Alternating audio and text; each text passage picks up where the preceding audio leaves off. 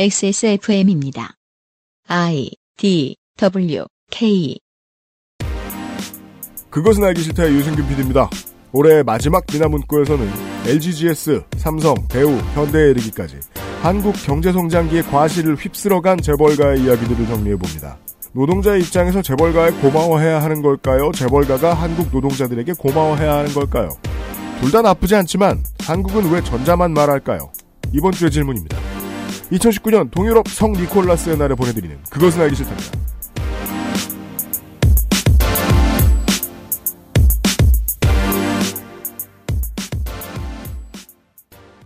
슬로베니아, 세르비아, 불가리아, 루마니아, 러시아, 우크라이나 등지에 계신 청취자 여러분들은 간혹 이상하게 생각하실 수 있습니다. 여기는 왜 크리스마스를 일주일 먼저 시작하나? 이거는요, 산타클로스의 원형으로 추측되는 마이라 니콜라스 주교에서 온 명절인 성 니콜라스의 날인 겁니다. 4세기 그리스의 주교 마이라 니콜라스라는 사람이 있었습니다. 이 양반이 실제로 뭘 했는지는 정확히 알 수가 없어요. 그렇지만은 오늘은 동유럽 아이들이 착하게 살면 베개 밑에 선물이, 못되게 굴면 베개 밑에 석탄이 들어가 있을 거라고 믿고 자는 날입니다. 서유럽에서는 이미 12월 첫째 주에 이 행사를 치렀습니다. 몇몇 나라에서는 12월 5일이 Saint Nicholas Day거든요. 하여튼 이게 뭔가 하고 계시는 여러분들 좋은 명절 되시길 바라겠습니다. 윤세민 에디터입니다. 네, 안녕하십니까. 윤세민입니다. 가난이 너무 심각하면 석탄이 더 고마울 수 있죠. 하긴 뭐 그 나이에는 목 디스크도 잘 안 오고 네 불편하네 이러면서 아, 일어나서 석탄을 잘 놓으면 약간 경추베개처럼 활용될 수도 있겠네요. 어 제가 목 상태가 고르지 못한 점을 미리 사과를 드리겠습니다. 어, 컨디션 조절에 실패했습니다. 네이버와 다음 측에서는요 제가 아무리 알아볼 수 있는 루트들로 자세히 알아봐도 어, 헤드라인에 올라오는 뉴스는 AI들이 골라준다는 이야기만 돌아와요. AI가 골라준다는 뉴스들이 추천으로 올라와 있습니다. 뉴스 섹션의 국내 포탈들을 눌러보면. 요 몇 주 사이에 그 뉴스들을 읽어보면요. 재벌 총수가 어, 니콜라스 주교 혹은 산타클로스가 아닌가 착각이 들 때가 있습니다. 자상하고 온화하고 소탈하고 우리에게 선물을 가져다 준 사람들이다. 그렇죠. 이런 기사들이 쏟아집니다. 연말은 그리고 각 기업의 이제 사회공헌 팀이 바쁜 시즌이잖아요. 내가 소탈한데 그럼 내 칭찬도 해주냐? 신문에서? 생각해보니까 제가 소탈하지 않고요. 내가 소탈하지 않으면 소탈하지 않다고 비난이라도 하나? 그렇진 않아요. 그, 아니, 삼성의 돈이 움직이는 보수 언론도 스티브 잡스 사망 시에는 되게 순수한 추모로 기사와 논평을 뒤덮었던 게 제가 기억이 선합니다. 네. 일면에 엄청 크게 싣고 그랬어요. 혁신 멋져고. 예, 인류가 뭐 이 사람네한테 뭐, 뭘 빚졌고 어쩌고 저쩌고. 왜냐하면 삶이라는 게임을 끝내고 나간 플레이어에게 존경과 존중의 의미를 보내주는 거는 기본 옵션이고 좋은 일이기 때문일 겁니다. 네. 역사를 뒤바꿀 만한 일을 많이 했고 그걸 지휘한 인물이면 공 말고 과도 분명히 있을 겁니다. 오늘은 재벌의 과를 돌아보는 시간을 시사 아저씨와 갖도록 하겠습니다. 글쎄요, 그 아들 조지 부시는 말이에요. 훌륭한 인간이겠고 그림도 열심히 그리고 좋은 업적이 있겠지만 그가 만약에 갔다. 그럼 갔을 때 중동을 불태운 전범으로서의 면모를 이야기하는 건 미디어의 소임인 건 분명할 겁니다. 공과 과를 같이 이야기하면서요. 네. 잠시 후에 시작하도록 하죠. 그것은 알기 싫다는 이달의 PC로 만나는 컴스테이션. 한 번만 써본 사람은 없는 빅그린 프리미엄 헤어케어. 제주 과일의 가장 달콤한 순간 푸르넥. 인생은 한방. 원광 디지털대학교 한방건강학과에서 도와주고 있습니다. 안 되긴 안 되고 느리긴 느리고 충분히 고민해 보았지만 나는 내가 무엇을 모르는지 모르겠다. 컴스테이션에 들려주십시오. 저희가 전지전능한 것은 아니지만 당신과 함께 고민해 볼 의지는 있습니다. 주식회사 컴스테이션 제주의 깨끗함을 그대로 담은 감귤. 그 위에 얹은 달콤한 화이트 초콜릿. 입안 가득 녹아드는 색다른 풍미. 촉촉함 속에 감춰진 바삭한 식감. 먹을수록 빠져드는 고급 천연 초코 디저트. 제주의 신선함에 달콤함을 더하다. 과일 그 이상의 맛. 오감 만족 과일 스낵 푸르넥 감귤 초코. 한약과 음식을 다스리는 약선 전문가를 육성합니다. 원광 디지털대학교 한방건강학과에서 2020학년도 신입생, 편입생을 모집합니다. 원서 접수는 2019년 12월 1일부터 2020년 1월 10일 금요일까지. 인생은 한방. 원광 디지털대학교 한방건강학과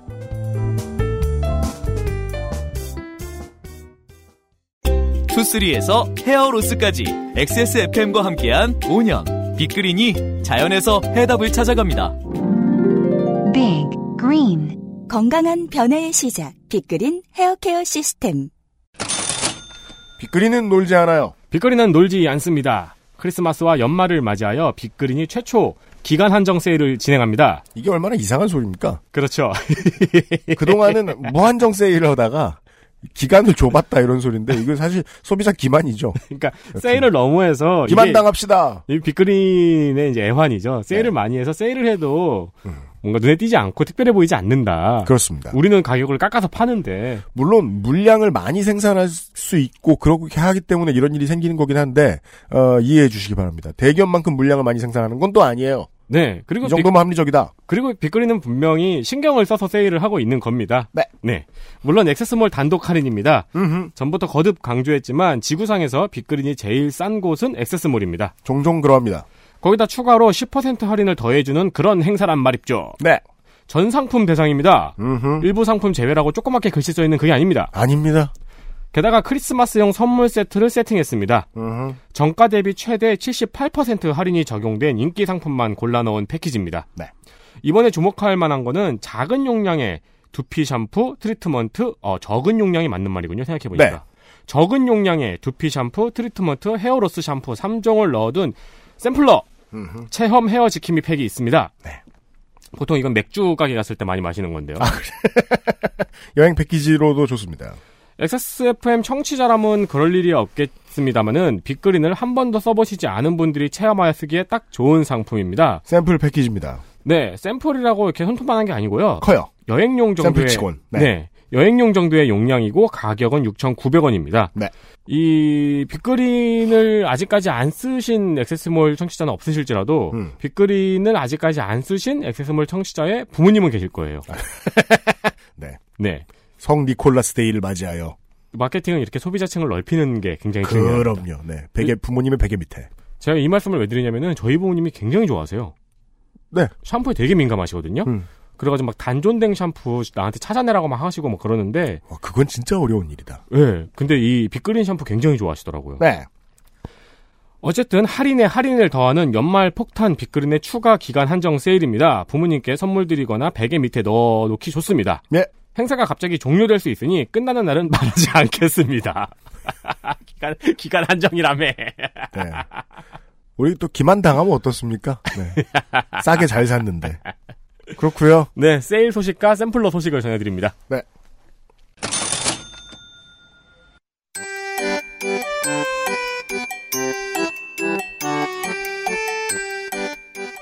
양산형 시사평론 민하 문구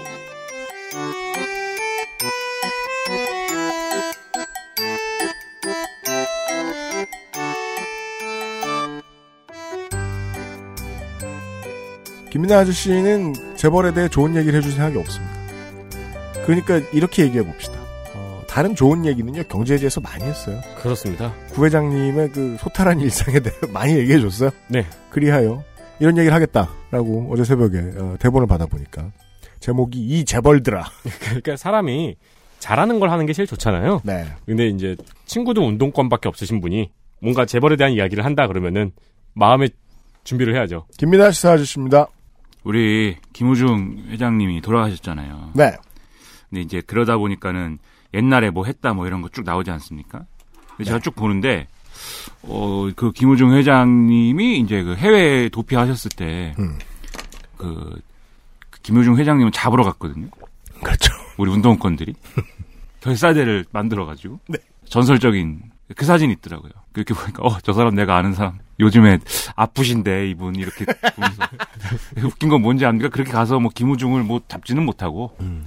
그때 당시에 고가였던 음. 노트북만 잃어버리고 왔습니다. 좀 뭐 그런 걸 보면서 2000년대 초면은 그 노트북을 사는 게 되게 사치였어요. 그렇죠. 네. 그런 걸 보면서 이제 많은 생각을 했는데 또 언론에 굉장히 훌륭한 분으로 자꾸 나오잖아요. 왜냐하면 추모 시즌이라고 생각하는 것 같죠? 예, 근데 저는 뭐 아- 앞에 다 말씀하셨듯이 사람이 뭐 훌륭한 점도 있겠죠. 근데 그게 본질이냐 이런 의문이 있다는 거죠. 예를 들면 뭐 밥을 뭐뭐 비빔밥으로만 먹으면서 시간을 절약하고 음. 공항에서도 누워서 잠을 자면 시간을 아끼고 음. 네, 무슨 뭐 어, 재벌 총수를 내려놓고 뭐 농사를 지으러 돌아가고 음. 근데 그게 뭐 그거 어떻게 하라고요? 그 인생 패턴이고 말고 네. 실제로 국가와 이 사람들의 경제의 한 일은 뭘까? 그러니까 밥을 빨리 먹는 것만으로 뭐 이렇게 칭찬을 받는 것에 대해서 이상하다는 생각이 밥은 성가비도 빨리 먹어요. 진짜 빨리 먹어요. 아무데나 누워 잘 자요. 네. 일을 열심히 안 해서 그렇지. 아, 그래서 뭐 도대체 그러면 이분들이 실제로 한 일은 뭐였고 그죠? 이것들을 보자. 예, 그런 거 알아보려고 떠들어 보려고. 이번 주는 일단 구씨 일가가 화제라서 구씨 얘기부터 해보나 봐요. 구씨 중에 이제 구자경 회장이 이제 이제 사망을 하셨는데 음. 작년인가요? 재작년인가요? 구본무 회장이 사망을 했고 네. 아무튼 참으로 뭐 훌륭하신 분이다. 그래서 언론 보도 내용을 요약하면 이런 얘기입니다. 1994년에 럭키금성이 LG로 이제 바뀌는데 음. 네. 이게 그냥 뭐 이름을 바꾼 거이기도 하지만 음. 하여튼 회사를 크게 키운 다음에 이렇게 이름도 멋있게 바꿨다. 그리고 네. 합리적인 경영 체제를 도입했다. 음. 그러고 나서 사람들이 박수 칠 때 떠났다. 이런 얘기. 예. 그래서 뭐 국내 재벌 거의 처음으로 계열사별 전문 경영인 체제를 도입했다. 음. 그리고 다른 데는 이제 뭐 순환 출자나 뭐 이런 걸 통해서 아주 복잡한 그런 이제 지배 구조를 만들어 놨지만 음. LG의 경우에는 지주사를 만들어 가지고 지배 구조를 정리를 했다. 네. 지배 구조가 더럽지 않다. 그리고 이제 뭐 혼자 비빔밥을 먹었다. 그렇죠. 이런 내용의 이제 어, 그런 좋은 보도들이 많이 나왔습니다. 네. 이게 사실 이 비슷한 류의 용비어천가스러운 것은 이제 LG와 GS의 분리 때 한참 많이 나와가지고 제가 이, 야 정말 혼신의 힘을 다해 빨아주는구나 이런 생각이 들었던 게 아름다운 이별 이러면서 특집이 한참 나왔었어요. 구신의 애들 칭찬하는. 예. 그것도 네. 좀 웃기죠. 그게 뭐. 그 원래 해야 할 이제 그 저 경제지들은 이런 말 하고 싶었던 거죠. 경제지의 선배 언론인들은 원래 해야 할 일이었긴 한데 가장 정상적으로 했다. 나머지들은 다 양아치들인데. 그게 그래서 LG들은 좀 분위기가 양반집 분위기가 있어요, 항상. 그래서 그것도 사실 LG랑 GS 나눌 때도 뒤에 얘기했지만 현대는 그런 식으로 나누지 않았잖아요. 현대는 난이 일어났죠. 고륙 상쟁을 벌이고 막 온갖 비극 속에서 이제 나눈 거잖아요. 네, 이것은 또 IMF와 실질적인 관계가 있고요. 예. LG랑 GS는 그냥 우리들 선친들이 시작할 때 동업을 했는데 뭐 이제는 좀 나눠야 될 것 같아서 음. 그때 동업할 때 어 그 허씨들은 뭐를 했고 구씨들은 뭘 했으니까 그걸 기반으로 해서 나눠 보자 이래갖고 나눈 거니까 음. 맞습니다. 그러니까 양반적으로 나눈 거예요 양반적으로 양심적으로가 아니고 양반적으로 음흠. 그리고 이 동네 이 LG가 좀 양반적인 게 있는 게 구광모 회장 아닙니까? 네. 이 구광모 회장이 원래는 이제 그 저기가 아니잖아요. 그 적자가 아니잖아요. 그렇죠. 딴집 아들이죠. 예, 그래서 동생 동생의 아들을 양자로 입적시킨 거잖아요. 그죠. 굳이 그래야 될 이유가 있습니까? 요미우리 자이언츠적인 마인드죠. 네, 순혈주의, 장자 우선. 그게 무슨 일종의 뭐 효율적인 일일 수는 있어요. 왜냐하면 그 이 뭐 왕자의 나는 기본 없는 거니까 그러면 장자승 우리는 우리 집안은 장자승계만 한다. 네. 근데 그게 먹힌다는 거는 그 집안 분위기라는 건 뭐겠어요? 어쨌든 양반적이라는 겁니다. 이게 현대의 국가, 하- 현대의 한국에서 꿈꿀 수 없는 일들이 재벌가에서 간혹 일어나곤 하지요. 예를 들면 롯데는 우리 창업주께서는 그 더블 결혼을 음. 하셨고 음. 구씨 일가 같은 경우에는 양자 입적을 통해서 네. 가업을 승계해 버렸습니다. 이게 엄청 특이하고 사실 구시대적인 일인데 역시 경제지를 뒤져보시면 빨아주기 바쁜 기사들을 읽어볼 수 있어요. 양자인데 그건 중요한 게 아니고 아무튼 대단한 사람이다 이 사람도. 네, 뭐 대단하겠습니까? 뭐 그 그리고 이제 그 국정농단 때 청문회 때 하태경 의원이 음. 이 구보무 회장한테 호통을 막 칩니다. 네. 정경유차의 고리를 뭐 끊어야 되겠어요, 안 되겠어요, 뭐 이렇게 하는데 근데 구보무 회장이 거기다 대고 정치권에서 법으로 금지를 해주시 해주시기 바랍니다. 이렇게 얘기를 해서 그렇죠. 아 LG가 할 말 하는구나 사람들이 또 좋아하고 그랬는데 맞아요. 이것도 LG가 이렇게 얘기하는 맥락과 이유가 있습니다. 음. 그래서 그런 것들을 한번 봐야 돼요. 그래서 LG의 뭐 배경 지식이 좀 있어야지 얘기가 되니까 음. 짧은 그- 역사를 얘기를 하면 국정농단 국정농단 청문회 때는 그 기업 회장들 다 모였을 때 이완영 의원이 모든 스포트라이트를 다 가져가고 그대로 퇴장해 버려 가지고 아 코디가 멋있어서. 네네 다른 활약이 별로 보이지가 않아요. 뭐 근데 막 그때 거기 불러놓고 뭐 저, 우리 청년 취업을 위해서 많이 노력해 주십시오 막 이런 얘기만 하고 갔잖아요. LG 그룹에 대한 얘기 또 많이 빨아주고 그랬었어요. 그때도. 네. LG 뭐냐 LG 창업주 구인회 씨인데 양반 가문에서 역시 태어났습니다. 네. 능성 구씨고 뭐 대단하대요. 능성 구씨가 뭔지 모르지만. 예. 그리고 사돈 관계인 허씨들하고 이제 동업을 하면서 장사에 뛰어들었는데 이때 집안에 반대가 많았지만 또 아주 양반적입니다. 할아버지가 해봐라 이렇게 해서 아버지도 찍소리 못하고 말리다가 네. 양반 집안 같은 분위기. 예. 그래가지고 뭐 했는데 그래서 해방 이후에 뭐 화장품, 치약 뭐 이런 주로 화학 화학 분야 상품 생산을 했고 처음에는 이제 저 물건 떼다 팔고 이런 걸 했지만 예, 장, 이제 계속 하다 보니까 차라리 내가 상품을 만드는 게 낫겠다. 이렇게 해가지고 뭐 이런 거 만들었대요. 화장품이랑 치약 뭐 이런 거 해가지고. 현재도 독점 수준의 시장 지배 구조를 공고히 하고 있는 LG 화학의 전신입니다. LG 생활 건강인가요? 네. 네, 그렇죠. 뭐 뭔지 잘 모르지만 네네. 럭 키 크림, 동동 그림 아닌가요, 그게? 네, 그렇죠. 네, 네. 그런 이름이더라고요. 그다음에 1958년부터 금성사를 통해서 라디오를 이제 처음 생산. 금성, 네. 올드스타. 그렇죠. 힙합의 상징. 한국에 있는 사람들은 금성사를 백색 가전 업체로 바로 연결시키는 것에 익숙합니다. 금성 전자가 아님에도. 네. 그렇죠. 그리고 이제 이렇게 이제 라디오를 생산을 하는 하고 있었는데 1960년에 이제 4.19가 일어나고 61년도에 멋진 5.16 쿠데타 우리 박정희 장군께서 다리를 탱크를 끌고 건너와 가지고 딱 권력을 장악하지 않습니까? 4.19 때 혁명을 하다 보니까 그때 이제 그 이런 일을 해서 돈 번 사람들은 다 부정 축제자로 몰렸어요. 재벌을 한번 쓸어볼까? 입잖아요. 그러니까 부정 축제자로 몰렸고 지금 5.16 쿠데타를 했을 때 박정희도 이런 그런 여론을 무시할 수 없었습니다.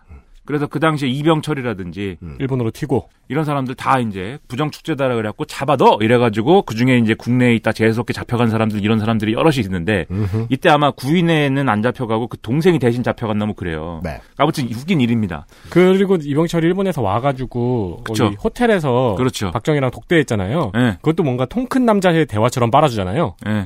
그 아니고 불려간 거죠. 네, 와와 이렇게 해가지고 어떡할 뭐, 거야 이렇게. 뭐 이병철이 딜을 했고 뭐 통 큰 박정희가 받아줬 다 이런 식으로. 네. 그 망할래 나한테 줄래. 그쵸. 내놔. 네. 음. 이병철과 이병철을 필두로 해서 이 재벌들이 그럼 우리가 그동안 이제 번 돈을 이 사회에 헌납을 하고 그다음에 앞으로 경제 발전시키려면은 여러 가지 산업을 발전을 시켜야 되니까 그걸 우리가 다 이제 쪼개 가지고 다 한번 해 보겠습니다. 시키는 대로 네. 이렇게 딱 충성 맹세를 딱 하면서 그리고 어, 독재 정권의 지갑을 하나 만들어 주죠. 네, 네. 뭐요 정경련이 전경련. 네, 정경련 딱 만들고 그렇게 해가지고 이제 위기를 이제 넘겼죠. 네. 이제 박정희 정권이 이제 그렇게 해서 정권을 잡고 나서 뭔가 해야 되지 않습니까? 근데 이 중요한 거는 박정희 정권이 어쨌든 이 정권을 어, 강제로 엎었기 때문에 이거에 대한 정당성을 많이 얘기할 수 있어야 되고 일종의 이제 그 우리 사상 교육을 해야 돼요. 우리 국민들한테. 네. 근데 그, 그 당시에 60년대 60년에 뭐가 있었습니까? 아무것도 없어요. 그리하여 새마을 교가 열립니다. 그런 걸 하면서 농어촌 라디오 보급 사업을 합니다. 박정희 정권이. 네. 새마을 운동의 중요한 한 축을 담당합니다. 그래서 이때 이제 그러면 라디오는 누가 만드냐? 우리 금성사가 만든다 이거예요. 네. 금성사 대박이 납니다. 대박 중에 대박. 음. 네, 화려하게. 그다음 이제 1969년이 되면 창업주 구인혜 씨가 죽고 이 70년부터 우리의 이제 장남이었던 구자경 회장이 이제 대장이 되는데 음. 그 이후에 다른 재벌이 그랬듯이 이제 정권과의 협력 관계 하에서 계속 사업 범위를 넓히면서 계속 이제 기업을 키워간 거죠. 그래서 70년대, 80년대 이제 계속 이제 LG는 이뭐 뭐 어, 화학을 넘어서 그다음에 전자를 넘어서 뭐 금융 일부까지 약간 손을 뻗치는 이렇게 좀 확장을 막 하는데 네. 그렇죠. 뭐 짧게 이야기를 할것 같으면 아까 라디오 얘기해 주셨는데 네. 어, 라디오를 비롯 라디오로 시작을 해서 TV, 뭐 냉장고 또 뭐 있죠? 세탁기. 세탁기 이런 것들의 시장이 사실상 그 보수 정권의 비호화에 이렇게 늘어나 버렸습니다. 몇 개 기업이 과점할 수 있도록. 음. 네. 그 아직도 세제를 하이타이라고 부르시는 분들 많잖아요. 아, 돈을 이렇게 생각해야 되겠는 게 국가의 생산량이 계속 늘고 국민들의 노동력이 계속 들어가서 국가가 막 발전 일로에 있어. 근데 그때의 주요한 소비 시장 같은 거를 지배할 수 있게 뒤에서 도와준다.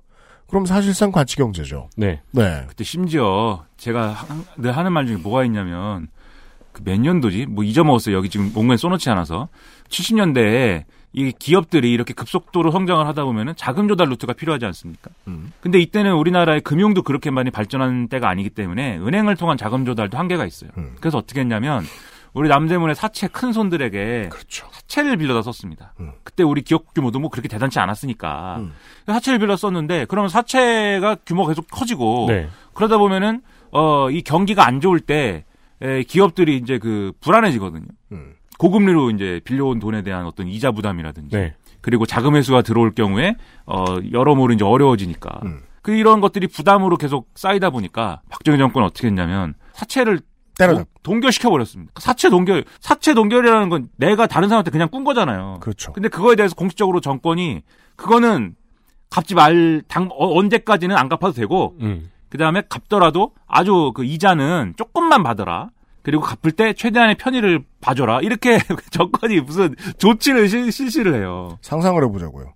이번 정권 들어서 그 빚 막아주는 거로 할 것 같으면 주빌리 관련 법들이 있었을 거예요. 재윤경 의원실에서 처음 나왔던.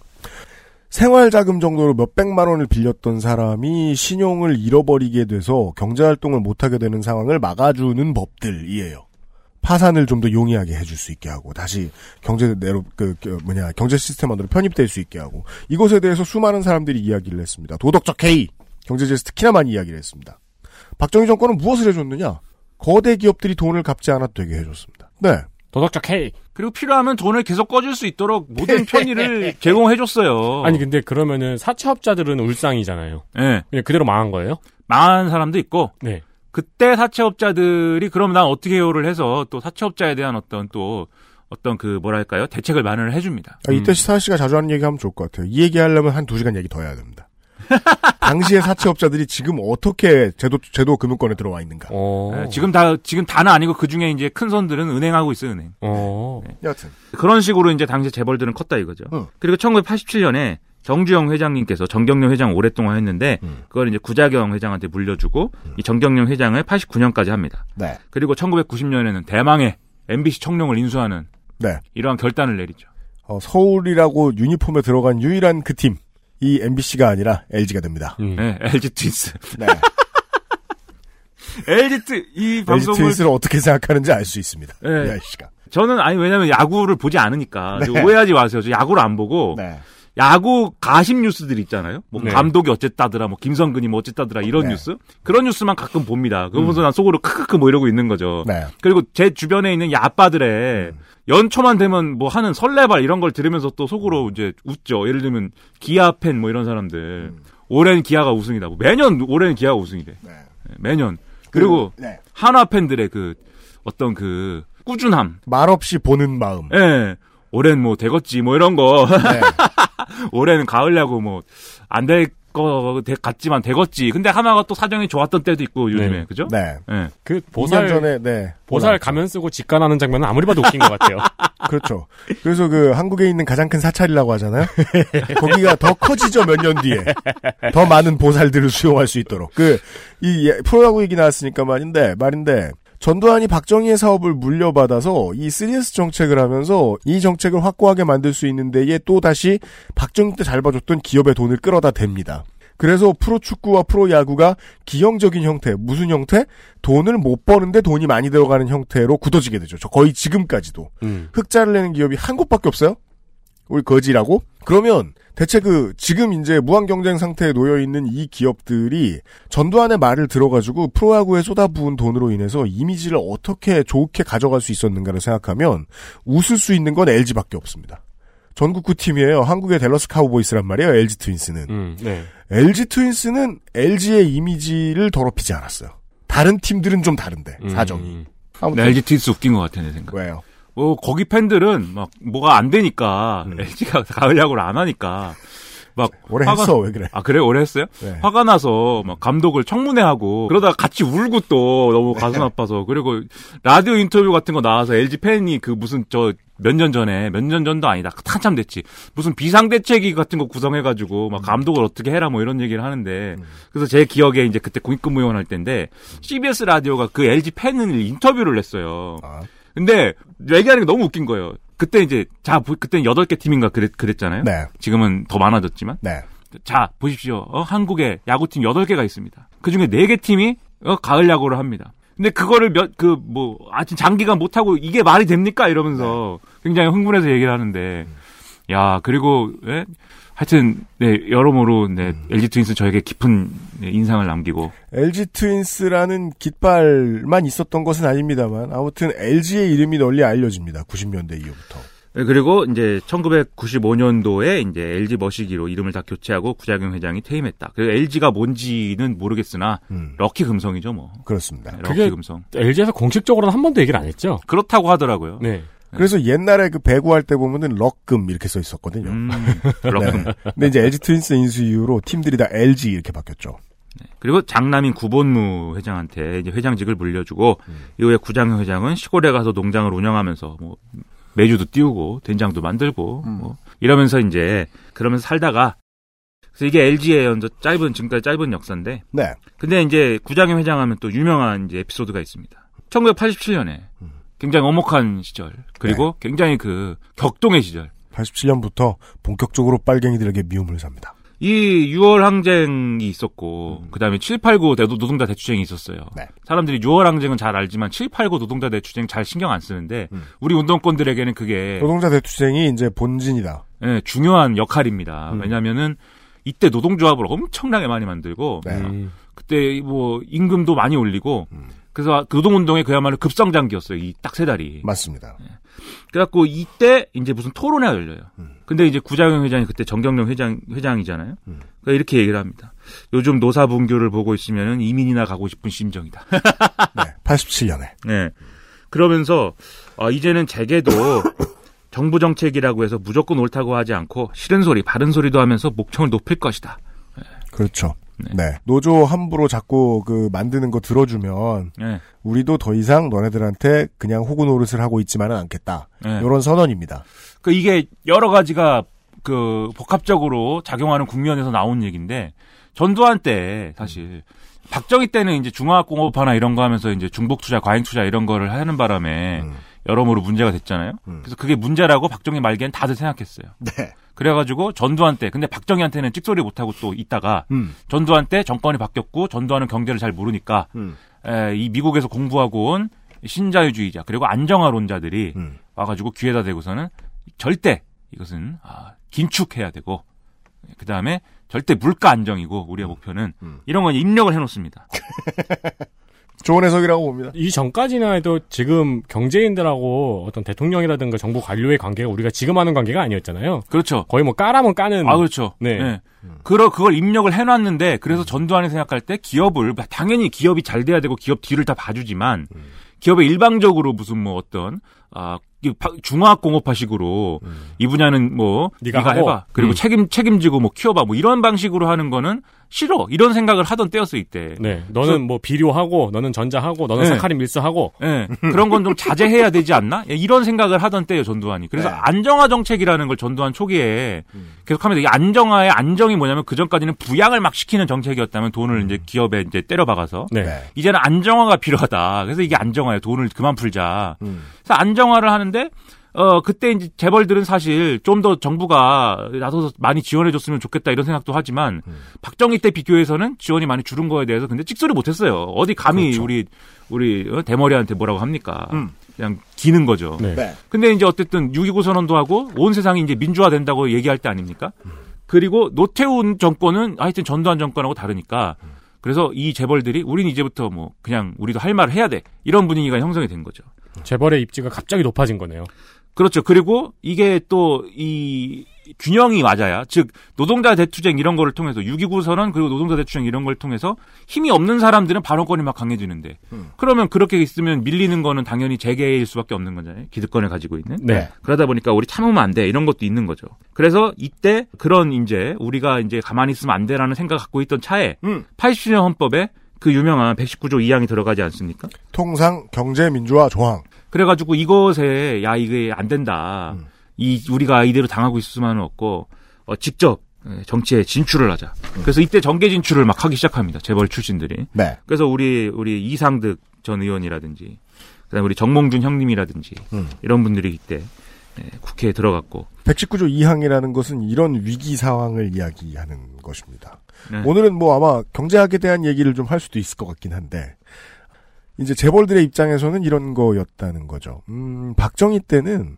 우리가 돈을 갖다 바치면 어, 우리가 회사를 키우기 위해서 무슨 짓을 해도 다 봐줬다.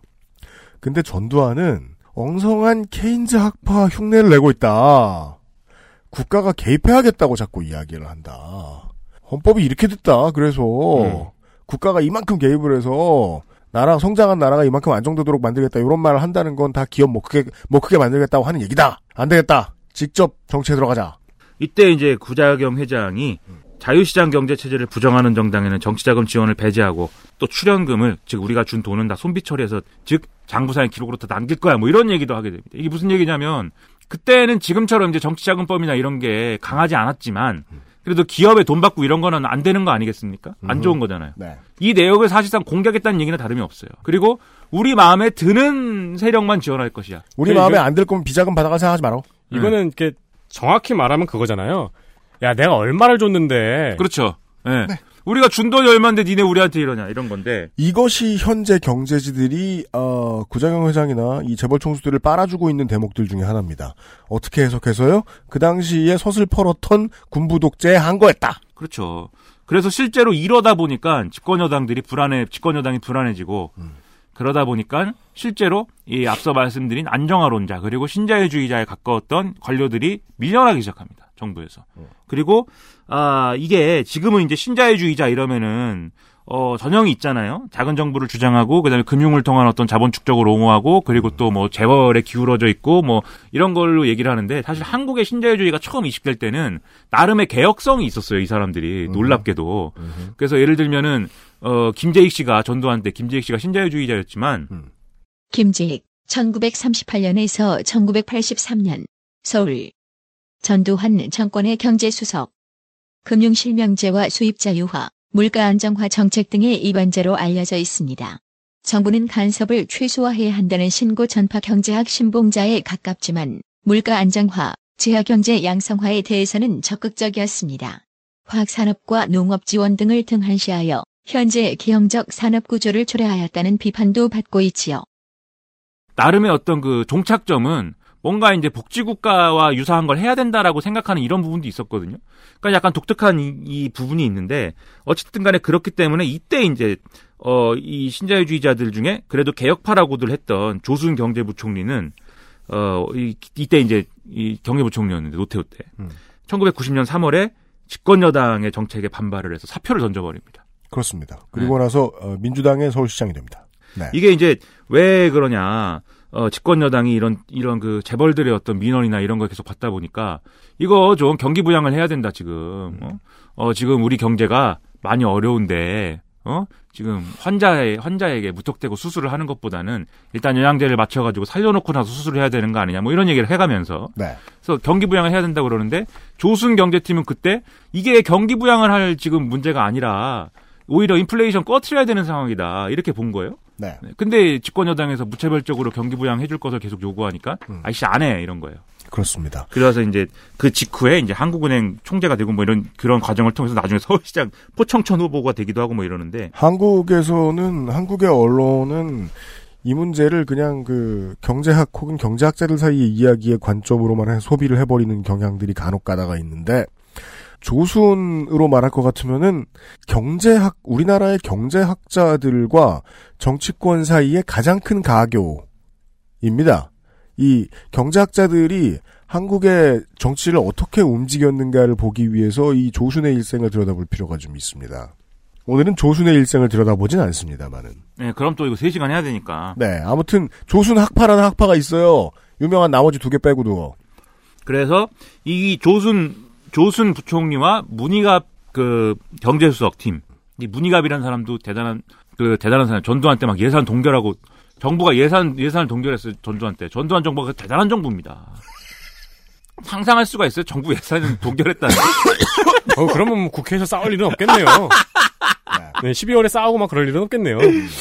긴축해 야 된다 그래갖고 예산 동결해버리고. 네. 국방비를 늘리자고 군발이 출신이 군인들이 와가지고 네? 전두환한테 국방비 늘려야 되지 않을까요? 네. 늘렸겠습니까? 전두환이 꺼지라 그랬죠. 뭘 늘려 늘리긴 지금 큰일 날 네. 소리 하고 있어. 민정당의 경제통이죠. 문희갑. 미국도 미국도 어, 국방비를 늘려야 되지 않을까요? 우리한테 얘기하면 전두환이 몰라요 이러고 이게 웃긴 일입니다. 아무튼 그래서 이 사람들이 이제 밀려났고 그다음에 이승윤, 김종인 팀이 이제 등장합니다. 김종인. 네, 우리가 이- 당신이 아는 그 김종인입니다. 예. 이승윤 부총리는 이제 그 당시 이승윤 부총리는 이른바 서강학파라고 그래가지고 서강 학파의 이름이 나옵니다. 예. 서강학파 서강대학교의 경제학과 교수 모임의 이름이지만 외부에서는 성장 위주, 재벌 위주 정책에 일조한 테크노크라트, 서강대 교수 출신의 경제 관료들을 일컫는 데 쓰입니다. 이승윤, 김만재, 김종인 등이 대표적 인물이며 분배 경제학을 가르친 변형윤 서울대 명예교수의 후학들로 이루어진 학현 학파의 대척점에 서 있다고 해석되곤 하지요.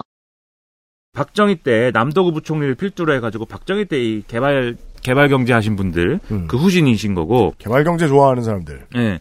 김종인은 이제 부가가치세 도입하고 뭐 이런 작업을 할 때 김재익에 밀려가지고 밀려난 인물이거든요. 음. 그러니까 사실은 재계 입장에서는 김재익과 그 안정화론자들이 아니고 뭔가 개발 경제 시대에 이분들이 왔으니까 그렇죠. 어, 야 이게 뭔가 그래서 우리 기업들한테 더 많이 지원해 줄 것 같아. 박정희 때처럼 팍팍 밀어주지 않을까? 예. 그런 생각을 했습니다. 음. 근데 문제는 당시 경제 상황이 그렇지가 않았다는 거예요. 그래서 이 이승윤 김종인 팀도 어, 이, 이 재벌 문제를 해결해야만 한다라는 인식을 갖고 있었어요. 음. 그때 당시 재벌 문제 대표적인 게 뭐냐면 이 박정희 정권 당시에 과잉 중복 투자됐기 때문에 음. 재벌들이 풍부한 유동성을 갖게 됐고 음. 그 유동성이 에, 부동산 화랑기에 다 부동산으로 재투자돼서 그렇죠. 생산력을 뭐 늘리는 데는 아무런 생산에 도움은 안 되는데 여기에서의 부동산은 뭐겠습니까? 공장 지으려고 산 땅이 아니고 그냥 부동산 놀이 하려고 산 부동산이라는 뜻입니다. 예. 그때부터 그 짓을 했어요. 그렇죠. 그래서 그런 것들이 생산에 들어가 재투자되는 게 아니고 이렇게 자산 인플레이션에 이제 들어가는 돈이 돼버렸다. 아무것도 생산 없이 부동산 값만 오르고 있지 않느냐. 그번 돈으로 자산 인플레 일으키게 생겼다 재벌들이. 네. 네, 그래서 실제로 1989년에 국내 30대 재벌이 매입한 부동산이 당시의 돈으로 3조 8천억 규모다. 이렇게 돼 있고. 1989년에요. 네. 이때 국민들은 조라는 단위가 돈에 붙을 줄은 생, 각도 못하고 있을 때였을 텐데. 그런 시즌이라고 보시면 되겠습니다. 네. 그리고 이 중에 이제 5대 재벌, 삼성, 현대 등의 5대 재벌이 차지한 비중이 62.5%였고 음. 그 중에서도 현대가 1등이었습니다. 그리고 1987년 대비 1988년에 30대 재벌의 부동산 보유량을 보면 740만 평이 늘어난 걸로 나와 있어요. 네, 우리가 이제 몇 가지들을 이미 몇 가지들을 지적할 수 있었습니다. 관치 경제의 수혜자로 봐야지 되게 어려운 척박한 시장에서 하나하나 쌓아 올린 영웅들이라고 보는 건 사실 좀 많이 엇나간 해석이다라는 것 하나 하고요. 네. 그 다음에 한국의 부동산이 물론 뭐 최고의 지옥은 아닙니다, 세계에서. 그렇지만 지금 이 정도까지 나머지 현실 경제하고 부동산이 차이가 나게 된 과정에 놓여 있는 주인공들 중에 누가 있는가? 재벌이 있다라는 것도 지적해야 된다는 거죠. 네, 그리고 방금 740만 평 얘기했잖아요. 음. 1989년도에 1988년과 비교해서 증가한 평, 이, 저 부동산 보유량은 240만 평이었습니다. 1년 동안 땅만 샀다. 그 더하면은 2년 동안 1000만 평을 매입한 거예요, 재벌들이. 음. 30대 재벌이. 음. 엄청난 거죠, 그러니까. 네. 그러다 보니까 집값, 전세값이 폭등을 하고. 음. 뭐, 그래, 뭐 어떤 사람들은 자살하고, 전세값 때문에. 네. 뭐 이런 상황이 일어나다 보니까는 손을 댈 수밖에 없었던 거죠. 음. 그 당시에 김종인이 뭐라고 그랬냐면 당시 회고하면서 부동산 투기를 잡지 않고선 아무것도 할 수 없는 분위기였다. 땅 장사로 쉽게 떼돈을 벌 수 있는데 누가 힘들어서 제조업을 하겠느냐. 그렇죠. 그, 그리고 이 근로자들도 폭등하는 전세값 속에서 열심히 일할 리가 없다.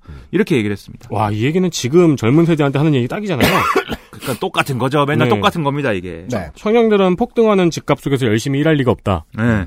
그리고 이 재계가 이렇게 얘기했어요. 계속 이제 그 재벌에 대한 어떤 압박을 하니까 남북이 대치하고 있는 상황에서 대기업이 이렇게 몰아붙이면 어떻게 하냐. 똑같습니다. 예. 그랬더니 김종인이 재벌 문제를 방치하면 북이 내려오기 전에 남에서 먼저 터진다. 음.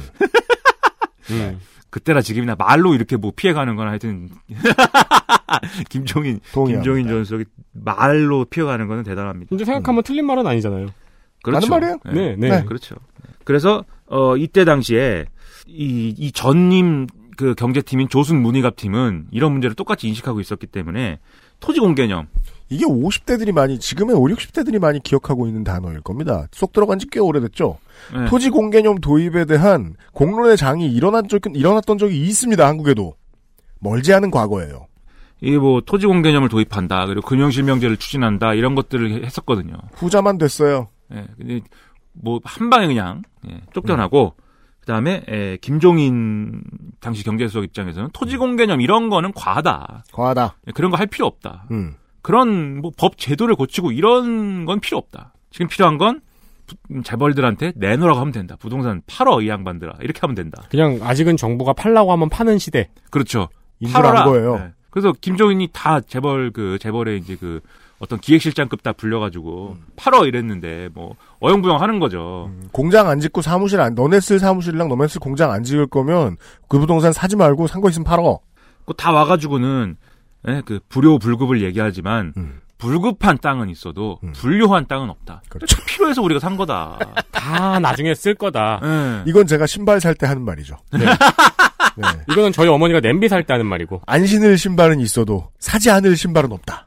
근데 이때 정부가 그래서 너네 이거 안 팔면 강제 매각한다 뭐 이렇게까지 나와 버리니까 음. 결국은 뭐 이렇게 눈물을 머금고 땅을 뭐 팔기 시작하는데 그렇습니다. 그때 기사를 찾아보면 나오는데 대단합니다. 무슨 뭐 우리 뭐 자식을 뭐 내놓는 심경이라는 둥 뭐, 맞아요.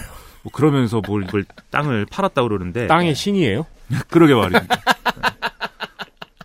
그래가지고 뭐 요때 팔았으면은 요거 산 사람들은 또 돈 많이 벌었겠네요. 뭐 그랬겠죠 뭐. 네, 낙수 효과. 네. 올림푸스 가디언에 나왔겠네요. 땅의 신이면. 그러니까요. 땅 팔면 울고. 음.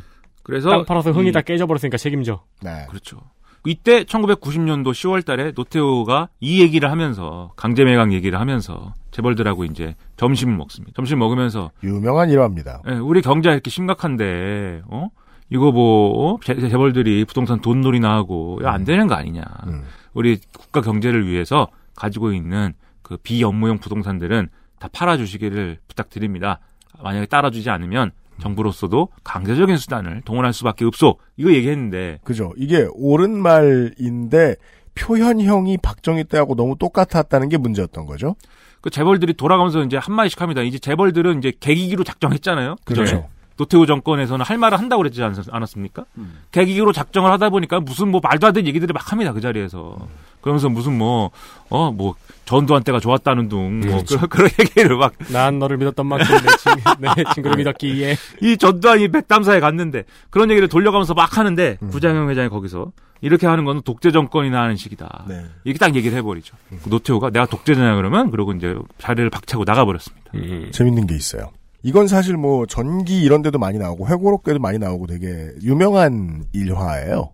이달호의 조선비즈인가 조선경제에 이 기사가 나왔다가 온라인에서는 지금 삭제됐어요. 왜죠? 뭐 LG 홍보실에서 한마디 했겠죠. 뭐. 아, 근데 이게 이거는 이제 30년 지나서 돌아보면 이런 느낌이라는 거예요. 재벌들이 보기에는 박정희 때보다 덜 무서운 군부잖아요. 네. 예. 민주화의 가- 과실은 이런 식으로 가져가게 된 거죠, 재벌들 입장에서는. 아, 그러네요. 더 이상 무서워하지 않게 되면서. 이게 그리고 웃긴 게 대통령은 박정희, 전두환, 노태우로 바뀌었는데 이 재벌 회장은 박정희, 전두환, 노태우를 다 겪은 사람들이잖아요. 아, 그럼요. 9999 정정정정 2예요, 여기는 계속. 네, 그러니까요. 그죠? 그렇죠. 네. 그러니까 그리고- 이제 속으로 뭐, 야, 박정희에 비하면 너는 이런 느낌인 거죠. 그렇죠. 뭐, 말도 안 되는 거죠, 노태우는. 음. 그리고 이때 계기기로 작정했기 때문에 이른바 올코트 프레싱입니다. 그래서 정경련을 중심으로 해서 이 재벌의 어떤 논리를 즉 국가는 이 재벌의 어떤 마음대로 재벌이 마음대로 할 수 있게 금융이나 어떤 재정을 통해서 다 백업을 해줘야 되고 전방위 압박. 예, 노동자들은 뭐 임금 이상 이런 거 얘기하지 말고 조용히 있어야 되고 음. 모든 걸 하여튼 재벌 마음대로 할 수 있게 해줘야 된다라는 논리를 이- 유포하기 위해서 모든 일을 해요 진짜로. 그 정경련 산하에 무슨 뭐 사발원이라고 만들었습니다. 사회발전 무슨 연구원인가 뭐 예, 예. 사발원을 만들었고 저도 정확한 이름 기억 안 난다. 예, 그런 걸 만들었고 이런 홍보 논리를 막 퍼뜨리고 사면발이 연구원. 예, 뭐요? 모든 걸 다 합니다. 그리고 사실 뭐 그 논문에 보면 지난번에 한번 얘기한 것도 같은데 사발면이라고 있습니다. 사발면. 사발면 있죠. 줄여서 사발원이라고 해야 되는데 음. 자기들끼리도 사발면이라고 있다. 아. 사회 발전 외면.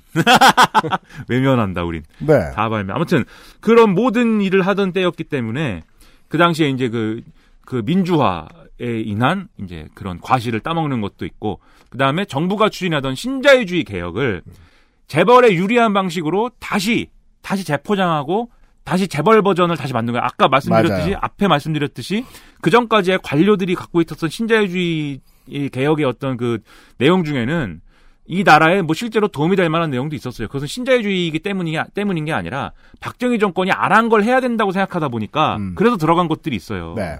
근데 그런 것들은 다 배제하고 신자유주의에서 자기들이 유리한 것만 패키지 중에 자기에게 유리한 것만 다시 포장하는 일들을 이때 정경영 중심으로 굉장히 강하게 했고 네. 그 중심에 사실 구장영 회장님과 그 후임들이 있었던 겁니다. 그렇습니다. 그러니까 이게 서슬퍼런 군부 독재 한 거였다라는 문장은 이렇게 바꿔야죠. 서슬이 덜 펄해진 군부 독재 물태우 아니야 물태우. 를 보고 우스워지자 옛날에 서슬퍼럴 때 자기들이 뒷돈을 바쳐가며 얻었던 인프라와 자본을 자기들을 위해서만 활용하기로 결심하였다가 맞는 말입니다. 이게 어, 우리 사회에 뿌려져 있는 박정희의 그 장기 독재의 독소들 중 하나입니다. 어찌 보면 검찰하고 비슷하게 판독을 해보셔도 나쁘지 않을 것 같습니다. 박정희 말을 잘 들어야 돼서 잘 움직이던 그게 유일한 덕, 덕목이던 기관이 박정희가 사라지자 자기 권력을 부리기 시작했거든요. 재벌도 비슷합니다. 여튼 그런 얘기를 하고 있었어요. 네. 네. 광고를 듣고 와서는 어, LG 이야기를 했으니까 우리가 대우를 얘기해봐야 되겠습니다. XSFM입니다.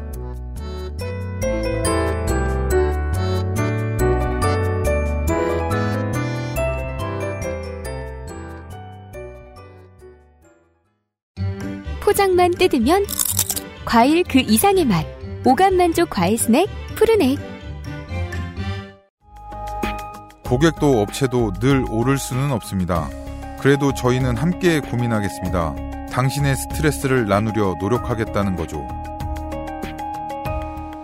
02-2120-2337 주식회사 컴스테이션 지루성 두피염이라 가렵고요. 머릿결은 푸석푸석하니 엉겨붙어요. 게다가 이젠 머리카락까지 많이 빠지니까 너무 불안한 거 있죠? 샴푸 아무거나 쓸 때는 이미 지난 것 같고 좋다는 거 많이 써봤는데 글쎄요.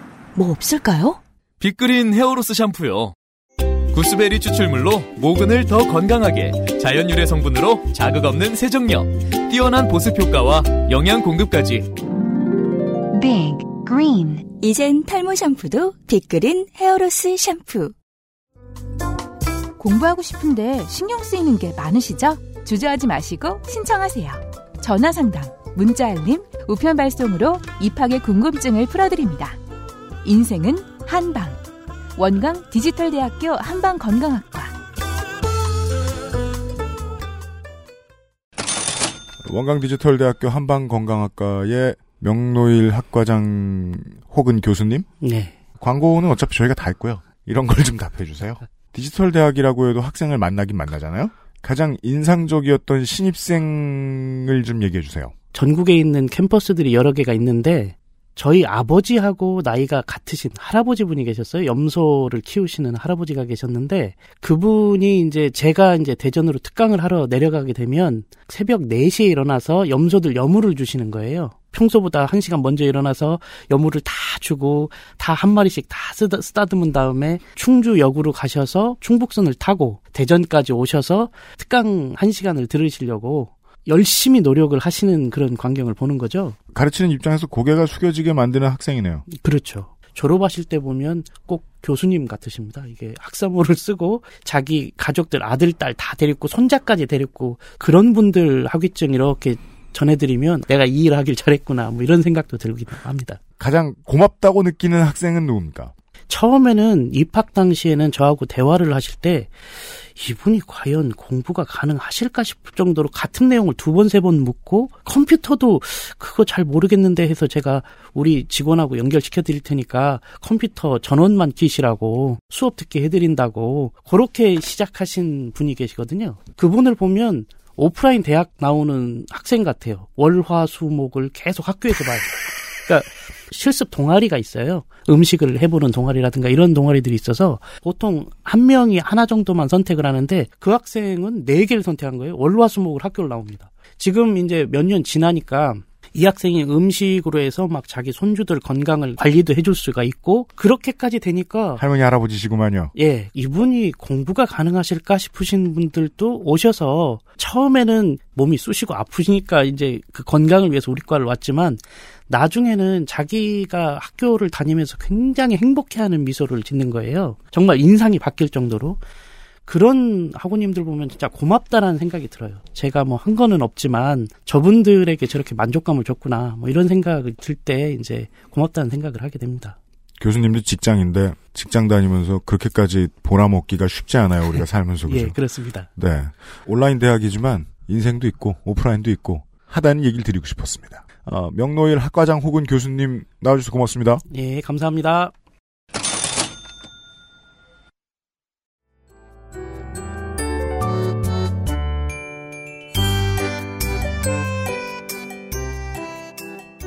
미남 문구 시간이에요. 김민아 씨와 함께하고 있습니다. 네. 네. 김우중 회장도 최근에 유명을 달리하였습니다. 네. 네. 그, 여러분 예, 샴푸 많이 써주시기 바라고요. 빅그린. 물론 빵도 많이 사주시기 바라고요. 예, 머리를 쥐어뜯는 김민아 씨의 습관에는 도움이 안 됩니다만. 네. 아 그래요? 나한테는 도움이 안 되는 거예요? 빅그린은 쥐어뜯고 남은 머리결을 좋게 해줄 수는 있습니다. 박정희 정권 때 아무것도 받지 않았습니다. 아, 그럼요. 빵을 한번 사 먹어봐야 되는데. 비싼데 좋아해요 사람들은. 겨울에는 더 좋아요. 아 그래요? 빵이 뭐 엄청 큰 걸 판다 고 그러던데. 이만, 이만해요. 네. 네. 야. 케이크만 해요. 케이크 네. 대용으로 좋아요. 반응이 좋기 때문에. 케이크처럼 달아요 빵이 그러면? 달아요. 근데 단 빵이? 어. 그 너무 달진 않아요. 달진 않아요. 은은하게 달아요. 광고하기 참 네. 힘들어. 네, 그냥 달다 그래도 안 되고 뭐 짜다 그래도 안 되고. 심하게 달지 않아요. 네, 맛이 없다고 아무 맛도 안 난다 그래도 안 되고 뭐 이거 어렵다. 맞아요. 장사는 어려워요. 그래서 어, 전경련은 항의해요. 이 어려운 장사를 우리가 이렇게 열심히 하면서 나라를 일으켜 세웠다. 네. 네, 그 문장을 하나하나 쪼개서 들여다보고 있었어요. 네. 대우 얘기예요. 네, 이제 그 또 다른 재벌 회장 김우중 씨.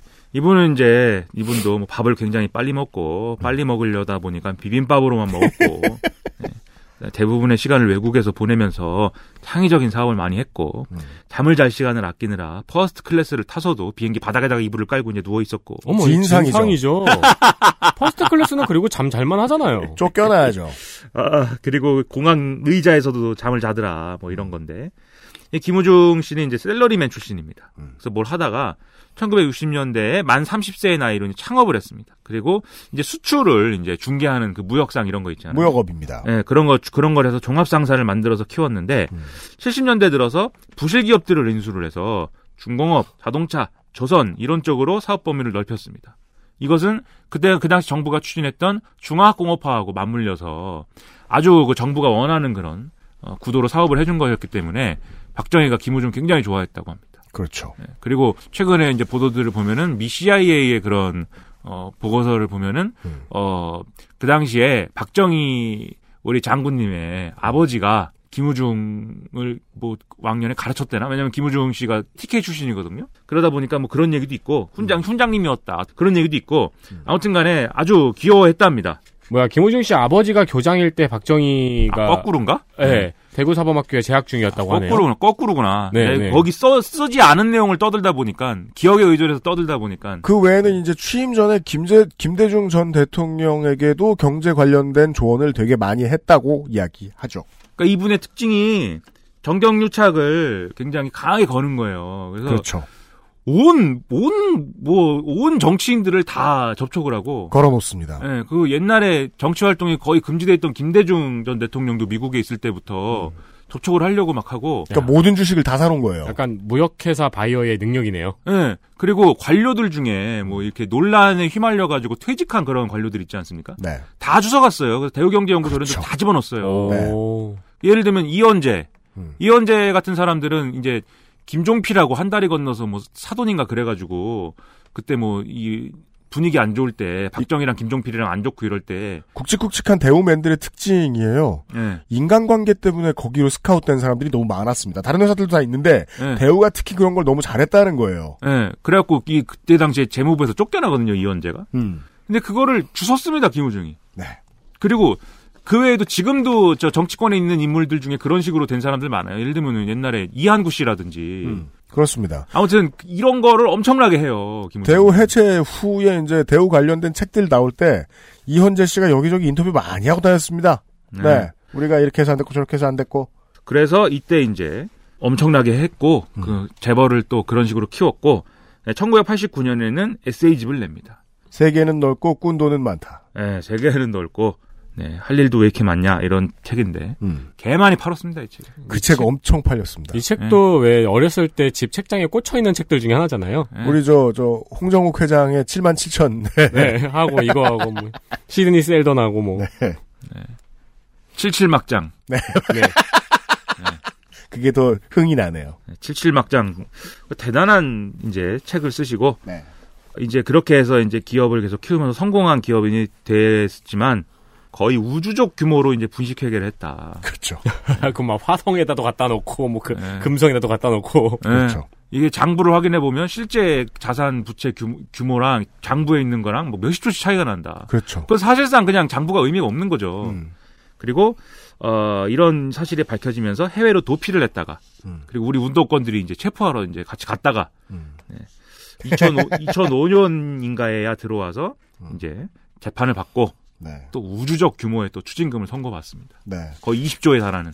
그니까요. 해외 채무가 너무 많았고, 이게 그, 수익증권, 채무를 수익증권 방식으로 내다 보니까, 이, 이게 무슨 뜻이냐면은, 너무 많은 사람들의 일반 투자자들에게 이 대우의 채권이 전가돼 있었다는 거예요. 그걸 그렇게 막 빌린 거예요.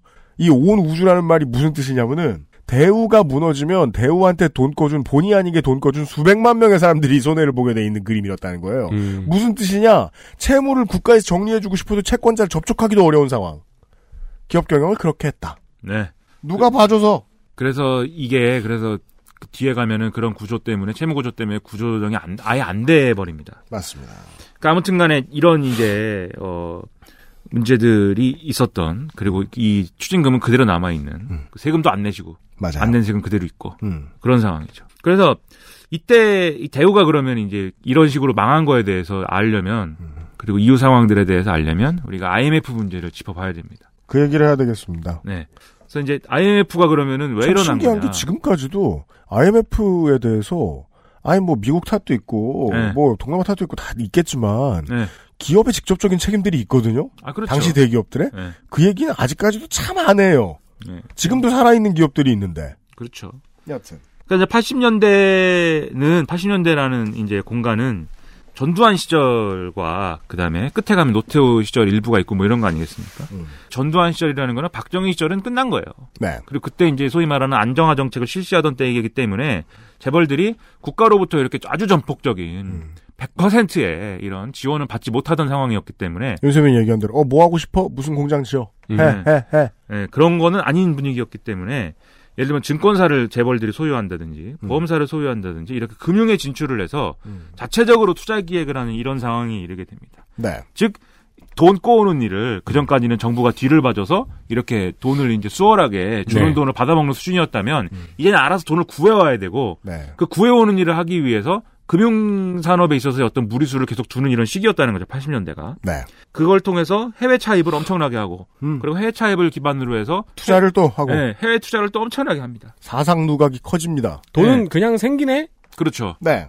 그러다 보니까 고부채 리스크, 부채 규모가 큰 한국 재벌의 이제 고질적 문제가 이때부터 발생하기 시작했는데 고부채가 되면 뭐가 문제냐? 환율도 문제고 금리도 문제고 네. 이런 것들에 따라서 휘청휘청합니까 할 겁니다. 예, 여러분도 돈, 돈을 꿔보세요, 한번. 그럼 통장에 일단 돈이 많아지기 때문에 기분이 좋습니다. 그 뭔가 투자를 하고 싶어요. 예, 그리고 그 돈을 굴려서 뭐라도 할 것 같아요. 그리고 실제 자영업을 해보시는 분들은 알겠지만, 음. 기본 그 상태에서 시작을 합니다, 자영업도. 네. 돈꾼 다음에 네. 그 빚이 얼마가 있는 거지만, 그 빚에 대해서는 일단 잊어버리고, 그 빚은 이제 이자를 갚고 뭐 이런 수준으로 음. 판단이 되는 것이고, 나머지는 내가 가진 돈을 가지고 이제 사업을 굴리는 걸로 시작을 하잖아요.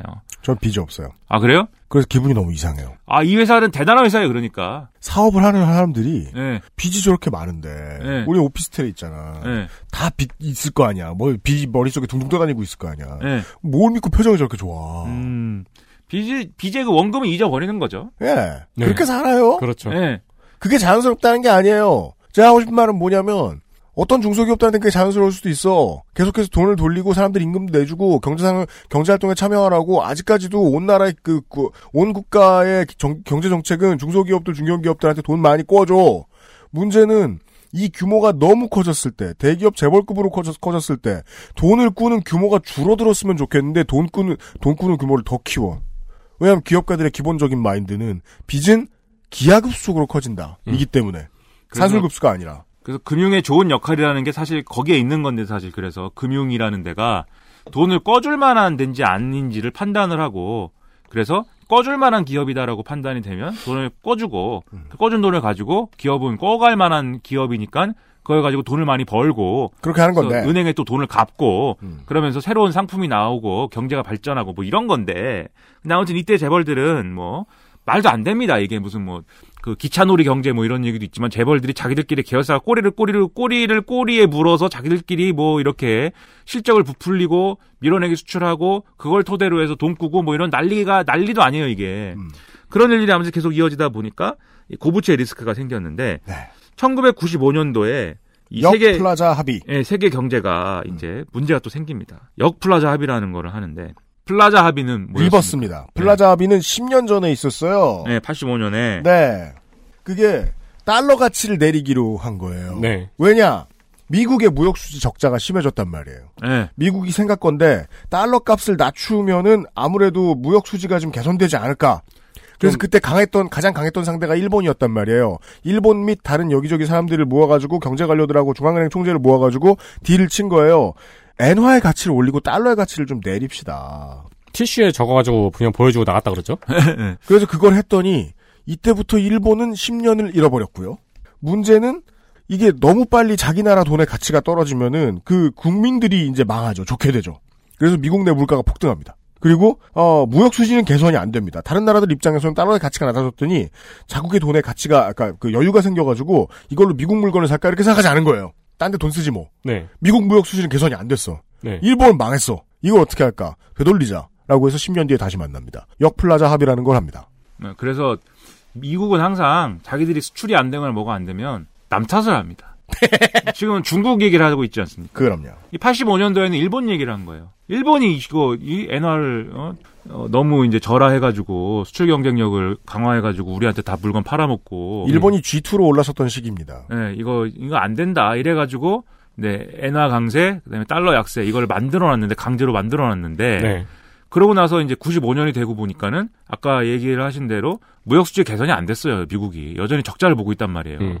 이게 그래가지고 이게 안 되는 것 같다. 그래서 이 무역 수지를 어 무역 수지 적자는 그냥 두고 뭐 어려운 말인데 자본 수지를 자본 수지 흑자 규모를 늘리기 위해서 역플라자 합의를 했는데 이렇게 얘기하면 어려우니까 이렇게 즉- 생산으로 해- 돈 벌어 보려고 그랬는데 잘 안 돼. 네. 그러면은 다시 달러의 달러의 가치가 올라가. 그럼 어떻게 해야 되죠? 돈 빌려주기가 좋아요. 환치기를 다시 해보고 금융으로 돈을 벌자고 생각을 한 거예요. 이제부터는 그죠. 금융 제조업이. 아니고 우린 제조업 이런 거는 뭐 해봐야지 무역 수지 개선이 안 되니까 음. 그래서 금융으로 돈 버는 모델로 가려면은 달러의 이제 달러와 같은 금융 자산 그리고 달러의 가, 달러가 강세가 되면은 뭐 채권 가격이라든지 금리라든지 이런 것도 같이 올리게 되면은 음. 같은 전 세계 투자자들이 미국의 금융 자산에 돈을 투자할 거 아니냐. 그러니까 미국은 돈 장사를 하기로 하고 달러의 가치를 다시 높이자. 그렇죠. 근데 지금 세계의 그 금융자산가들은 어디 투자를 하고 있는 엔화에 투자를 하고 있거든요. 그렇죠. 앵고를 만들었잖아요. 그러다 보니까는 이거를 그래서 어, 빼, 빼서 미국에 투자하게 만들어야 되잖아요. 그렇죠. 그래서 그걸 이제 반대로 되돌린 거죠. 그 음. 85년에 했던 거를. 음. 그런 일이 일어나요. 근데 문제는 이때 우리나라의 환율 제도가 음. 페그제라고 그래 가지고 고정 환율제였거든요. 고정 환율제. 예, 그래 가지고 우리가 이제 뭐 어, 미국의 달러에다가 음. 달러에다가 연동시켜 놓고 음. 달러가 변동하는 거에 뭐 플러스 마이너스 몇 퍼센트까지 변동 뭐 이렇게 정해 놓은 정해 놓은 환율제였어요. 네. 지금과 같은 완전 자유 환율제가 아니었어요. 음. 그건 이건 그리고 다른 동아시아 국가들, 동남아시아 다 마찬가지였습니다, 사실. 그런 방식으로 갑자기 경제 성장을 했단 말이에요. 이 동남아시아와 동아시아 국가들이. 예. 근데 이렇게 이제 그 어, 달러 가치가 상승해 버리니까 당연히 원화도 음. 그리고 특히 이제 엔 엔은 엔저 엔 달러는 강해지고 엔화는 약세가 되니까 음. 어, 당연히 어 우리나라의 경우에는 원화 가치는 올라가고 네. 그리고 특히 엔화 대비 올라갈 거 아닙니까? 음. 그러다 보니까 우리의 수출 가격 경쟁력에는 엄청난 압박이 되는 거죠. 뚝 떨어져요. 게다가 또 달러가 올라가니까 일본이 한참 잘 될 때에 아시아의 네마리용 이런 얘기를 할 수 있었던 이유가 엔에도 투자하는 김에 여기가 자, 여기가 지금 한참 발전하고 있으니 이 개발도상국들의 환, 화폐에 투자를 해볼까라고 생각했던 투자 자금이 몰려 있다가 달러 가치가 올라가니까 달러로 넘어갑니다. 그러면서 자금 유동성이 확 떨어져요. 아시아의 국가들이. 그래서 이 한국이 96년도에 보면은 사상 최대의 경상수지 적자를 기록을 합니다. 그리고 이때 반도체 가격이 하락을 했고, 그리고 어, 그러다 보니까는 제조업이 침체됐고, 수출과 내수가 부진해졌다. 그리고 김영삼 정부가 여기에 대해서 정책적으로 기민하게 대응하지 못했고, 갈팡질팡합니다. 김영삼 정부의 경제 정책은 갈팡질팡 그 자체예요.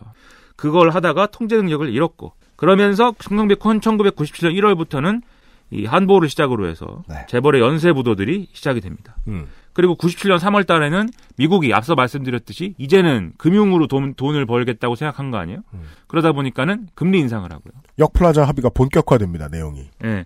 그리고 그러다 보니까 예, 국제 투자 펀드들, 이 투자자들이 동남아에서 네. 원래 엔 carry trade를 하고 있었는데 carry trade의 설명이 필요합니다. 예, 이게 이제 엔화를 이제 일본 정부가 엔을 풀고 있으니까 저금리였어요. 네. 엔을 풀고 있으니까. 왜냐하면 N을 N은 N화 약세를 해야 되잖아요. 금리가 낮아. 그럼 그거 어떻게 해야 될까? 빌려야 돼요. 예. 그래서 이걸 빌려가지고 다른 나라 금융자산에 투자하는 게 금리가 높은 나라에 가서 굴려요.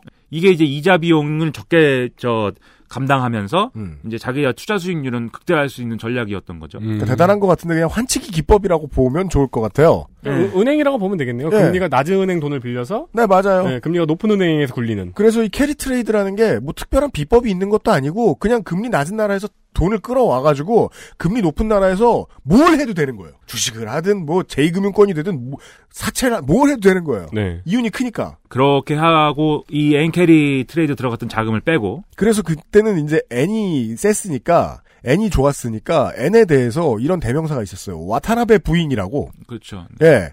그냥 복부인이에요, 쉽게 말해. 어. 그리고 이때 이제 태국 바트화에 대해서 네. 특히 던져버립니다. 태국 바트화를. 왜냐하면 이제 태국에 뭐 정정 불안이 있었어요. 그래서 정치적으로 불안하다 보니까 돈을 풀었고 돈을 이렇게 그 인위적으로 풀다 보니까 이, 이 태국의 바트화 가치가 폭락. 예, 기- 지나치게 저평가되어 있다고 봐서 이게 뭐다 팔아버렸습니다. 안 되겠다, 회수하자. 그리고 아, 그리고 이제 동남아 위기가 그러다 보니까는 확산됐고 그리고 그러다 보니까 또 똑같은 일들을 우리 종금사들이 했어요. N 캐리 트레이드를. 예, 엔화를 꺼가지고 다른 이 동남아에 장기 투자했던 이 종금사들도 어, 해외 차입이 추가 해외 차입이 어려워지고 이 동남아 상황이 이렇기 때문에 네. 그리고 단기 부채의 만기 연장도 그것도. 어려워지고 음. 그러다 보니까 종금사가 어려워지고 음. 종금사가 어려워지니까는 금융권 전체로 이제 위기가 예, 전염되고 금융권이 어려워지다 보니까 금융권에 안 그래도 금융권의 능력보다 훨씬 더 오바해서 많이 꾸겨서 굴리던 생산 시설을 가진 대기업들에게도 환파가 찾아옵니다. 음. 이게 IMF입니다, 한국에. 그렇죠. 그리고 이 종금사들이라는 거는 언제 말씀드렸지만 과거에 사채 동결 조치 때 음. 그때 사채업자들이 양성화되면서 만들어진 단자회사 그리고 단자 회사가 계속 이제 그런 방향으로 가면서 종합금융회사로 이렇게 이 명목을 이어오던 그런 회사들이거든요. 그러죠. 근데 요 상황을 사실 만든 건 박정희 정권이고 그걸 유지해 온 건 이제 관료들인 건데 음. 이때 그래서 그 어떤 그 정산을 이제 한 거죠. 결산이 된 거죠, 이때. 예. 맞아요. IMF 폭탄이라는 형태로. 맞아요. 그러니까 사업 그렇게 하지 말라는 메시지가 왔던 거예요. 그러니까 뭐 빚더미들 쌓아놓고 돈놀이 하고 있던 기업들이 그게 한 번에 터진 거군요. 그렇죠. 이러다 보니까 이제 외화는 이제 바닥이 나고, 네. 그다음에 정부 대책은 하나 효과도 없고, 제대로 하는 것도 안, 제대로 하는 것도 없고, 제대로 하려고 해도 안 되고, 그리고 이게 기아차가 어려울 때 기아차에 이제 그 법정 관리 신청하고 이러는데, 어, 이것도 이제 너무 오래 걸리기도 했지만, 이때 외신 보도가 잘못 나가요. 구- 기아차가 국유화됐다 이렇게 보도가 나가요. 그렇죠. 예. 우린 아닌 거 알고 있었는데. 예.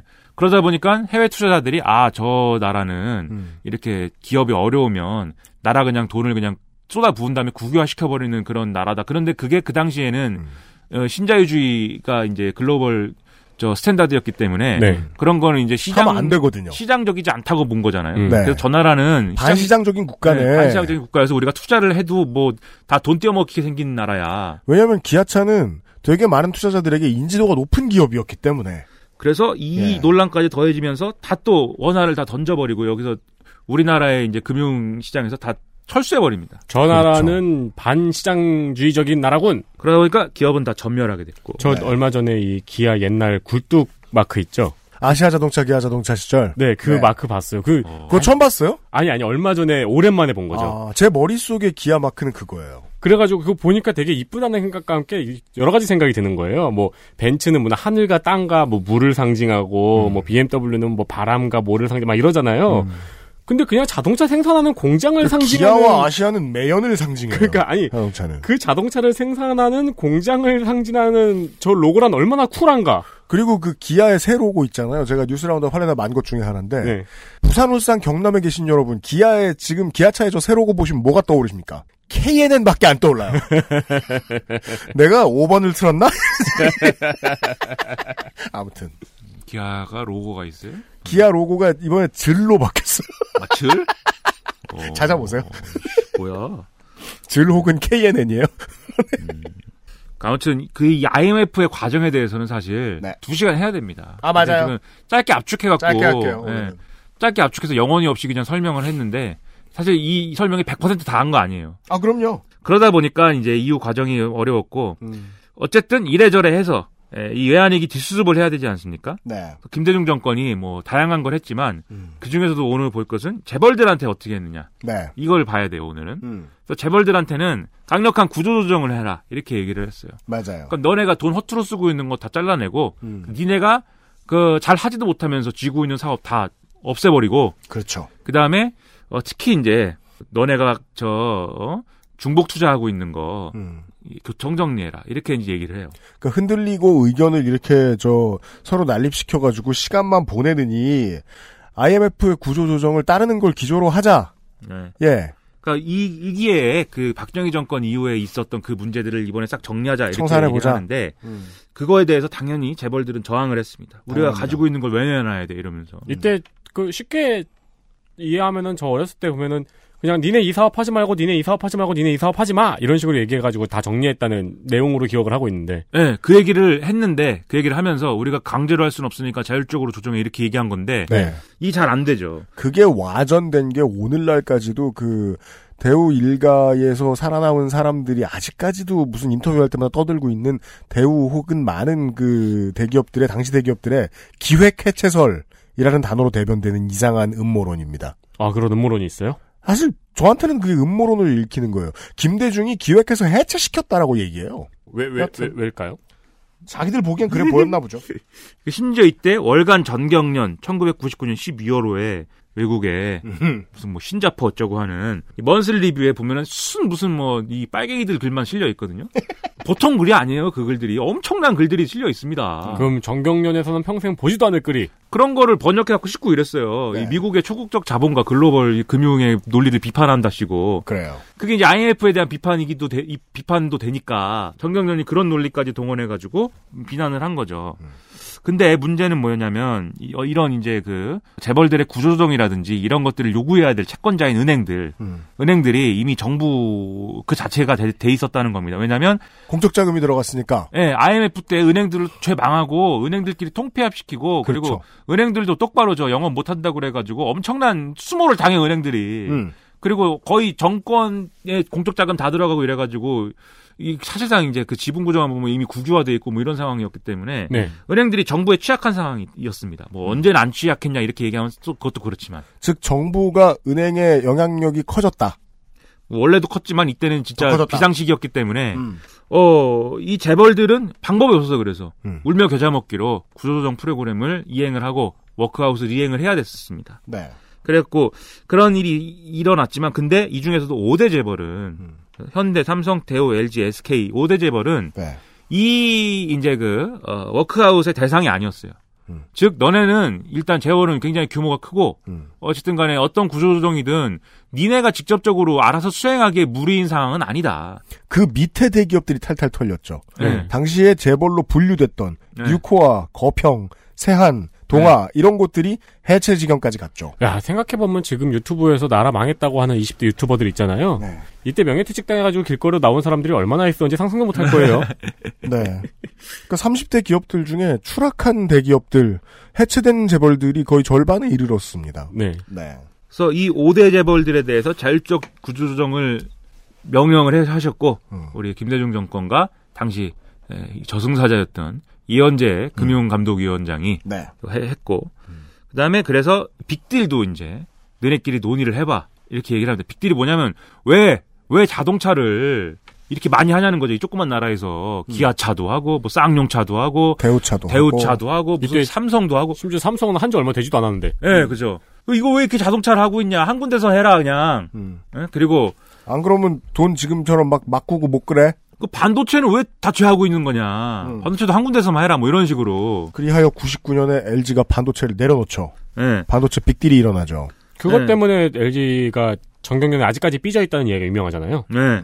그래서 이걸 이제 그 자율적 구조조정을 해라 이렇게 정부가 딱 이제 가이드라인을 주는데 음. 하겠습니까 재벌들이 안 합니다. 안 하고 그 중에 제일 안 한 게 대우라는 거죠. 그리고 재벌들이 빅딜을 핑계로 어, 은행을 통한 구조조정은 또 빠져나가는 그런 결과가 되고 그렇다고 또 빅딜을 똑바로 빅딜 놀이를 똑바로 했냐 뭐 그것도 아니고 그러다 보니까 정부와 5대 그룹의 관계가 심각하게 악화되는 이런 상황에 이르게 되는 거죠. 그, 뭐, 지금 와서 보고 있는 이 SK 하이닉스의 전신, 전신이 아니라고 해석하는 경우도 있습니다만 LG 반도체입니다. 근데 이 LG와 현대 간의 하- 반도체 빅딜 이야기가 정말 많이 나왔을 때 가장 이상했던 건 하라고 한 게 이렇게 많았는데 그 중에 하나 하면서 뭔 생색을 이렇게 많이 내냐? 라는 비판의 보도는 별로 없었어요. 저 지금 와서도 그렇게 보고 있는데. 여튼, 많이 안 했다. 워크아웃 하라고 한 거. 그 중에 제일 안 한 대우가 먼저, 어, 가- 갈려 나갔을 뿐이다. 그러면은 정리해 보면은 IMF 때 그렇게 난리가 났었는데, 5위부터 30위까지의 기업들이 작살이 나고, 네. 예, 걔네는 강제로 워크아웃을 받았던 거죠. 그 밑에 뭐 중소기업들은 말할 것도 없이 다 작살이 나고, 거긴 그냥 망했죠, 이제. 근데 이 5대 기업은 별로 한 것도 없다. 어, 이 시점까지는, 네. 네. 근데 구체적으로 그러면 이 각각의 기업들이 특히 네개 기업이 왜냐면 SK는 SK는 뭐 할 말 별로 없으니까 네. SK는 뭐 걸어온 길이 좀 다릅니다.